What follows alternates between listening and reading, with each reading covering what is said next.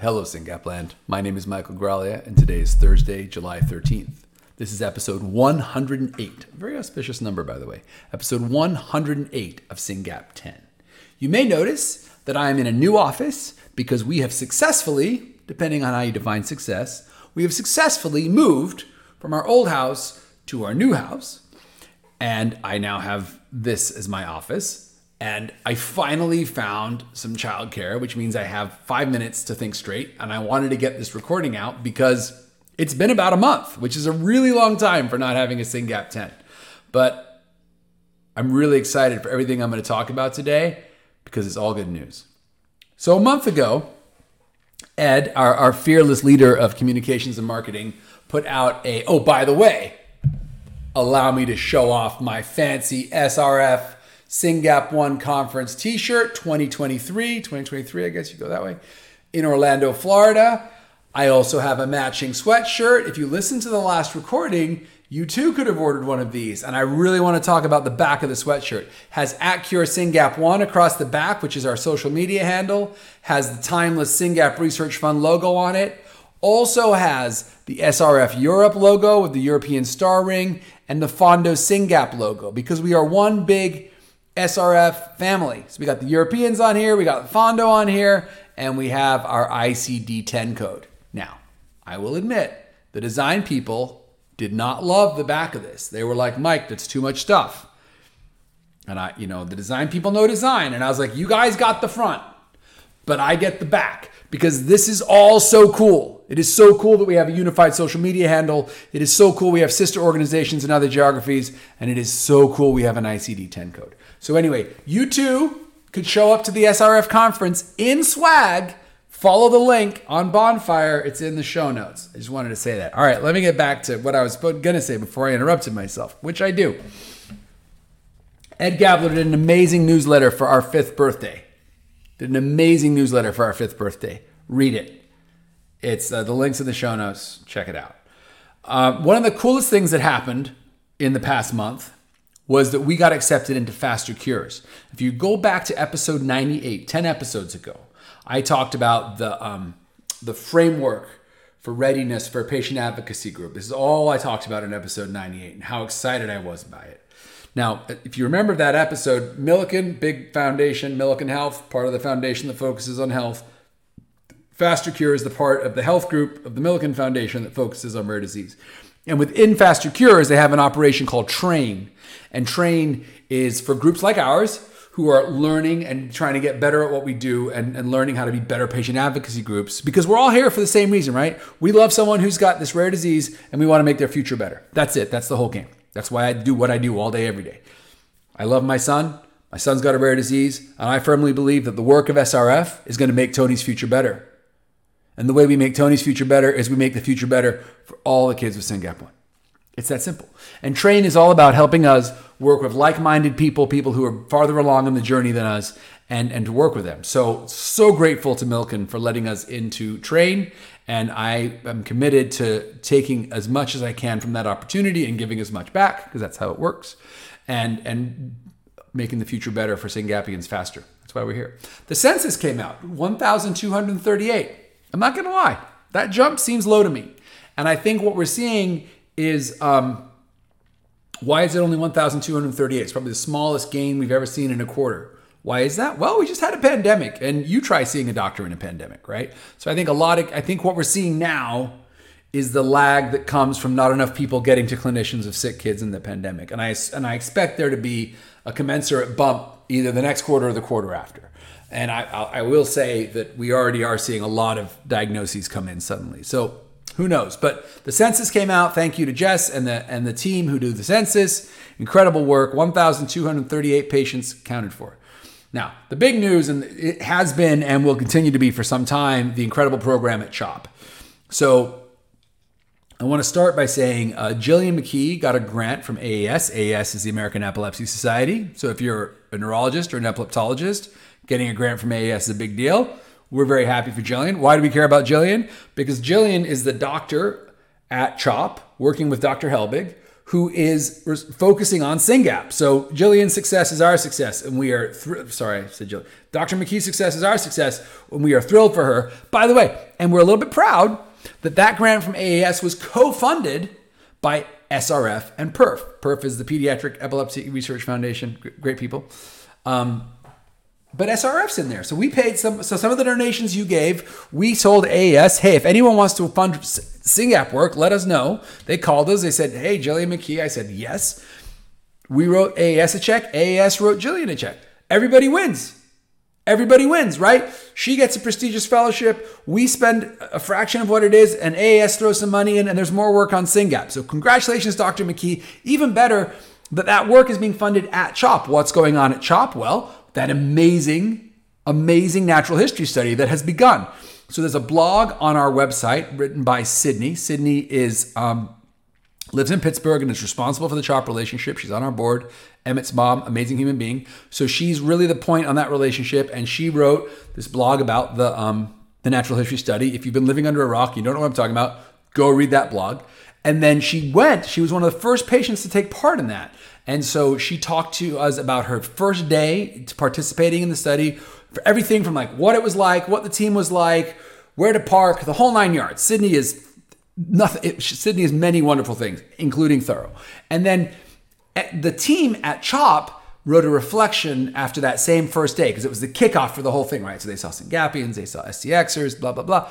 And they wrote their reflections. All those links are in the show notes. They're all worth reading. If you have a Syngapian and you can get yourself to Philadelphia, taking part in that natural history study is a must. It's a must, my friends. Do it. Speaking of studies, there's a lot going on.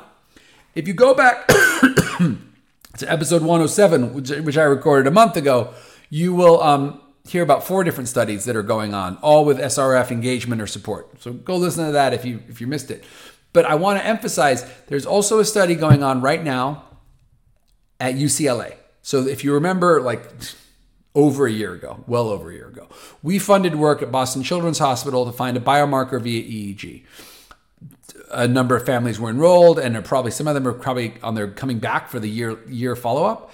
Um, because travel, we have set up a sister site at UCLA, and they are off the ground and running. So a number of you in, in the California have heard from me asking you to sign up for that. If you're anywhere near UCLA, or you're going to be going to LA for a family vacation or whatever, and you want to take part in that trial, please let us know. It is dead simple.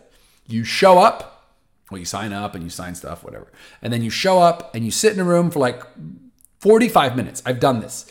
45 minutes. They put a hairnet on your kid to do an EEG. It's a hairnet. There is no glue. It just, this thing that looks like a hairnet sits on the kid's head. They get a screen, they watch the screen for 30 minutes, boom, they're done. It's amazing.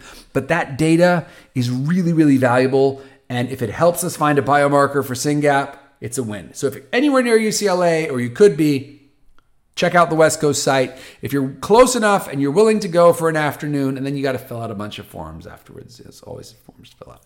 Um, and money is the problem. I we will reimburse um, up to re- reasonable costs for travel. Uh, you don't even have to overnight unless you have to overnight, which guys will pay for that too. But please get yourself to UCLA if you're anywhere near LA, and let's get that data because once that kid sits in the chair and we put the hairnet and we get the data and we give the data to the brainiacs at Boston Children's Hospital, we get closer to them finding a biomarker. And a biomarker enables clinical trials, and clinical trials is how we get drugs.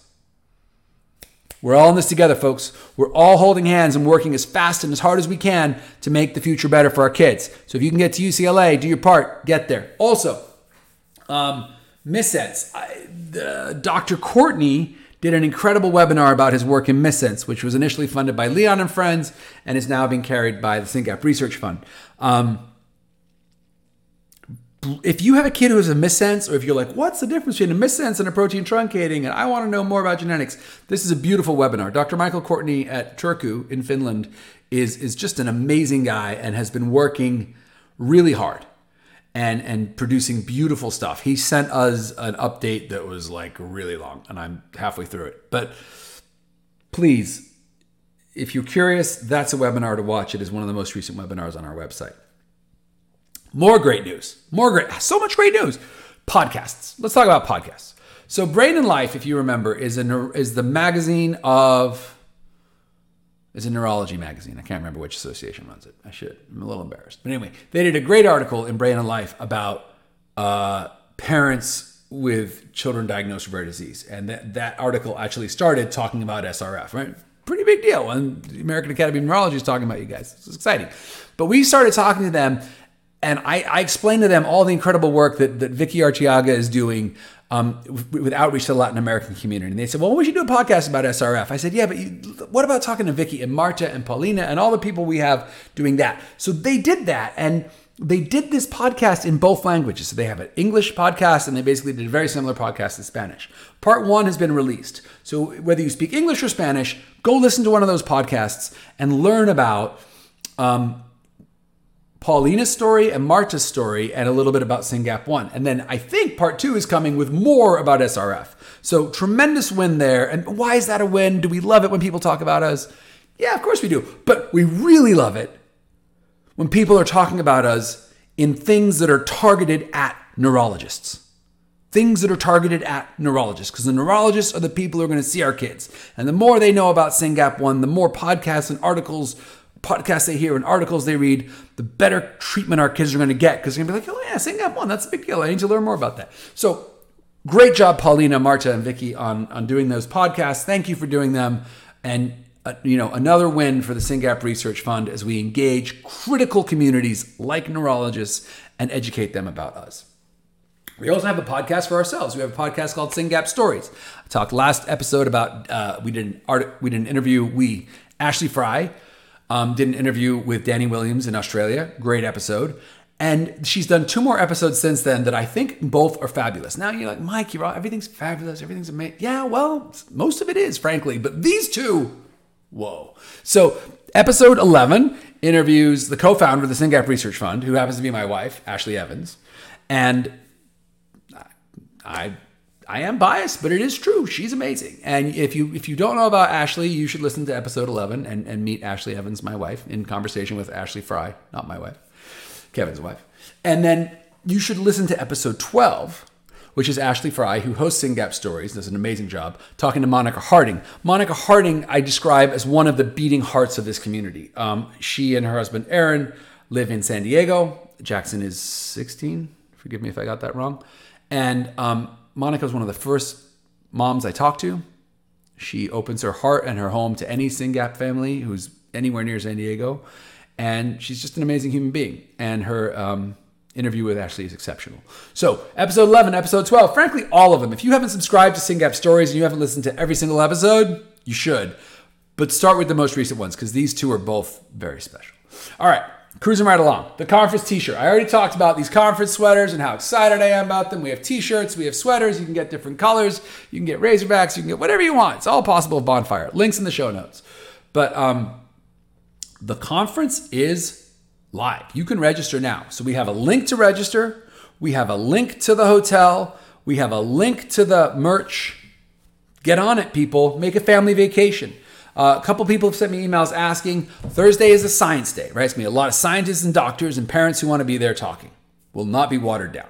Friday is family day. It'll be all about families and supporting our kids and distilling the science day and whatever. You can go home after Friday, but I would stay because we'll have a big dinner Friday night. But Saturday, you're in Orlando, right? So we can go to SeaWorld, we can go to Disneyland, we do something. All the family's gonna go out. So pretty much I would fly in on Wednesday and I would fly out on Sunday. Um, unless you want to stay longer, whatever. But it's going to be an amazing conference. And I urge every family to come, especially if you're newly diagnosed. Newly diagnosed families like, oh, it's also new. I don't know. But look, your kid's sick. They're going to be sick for your whole life until we get medicines. And then they're going to be less sick.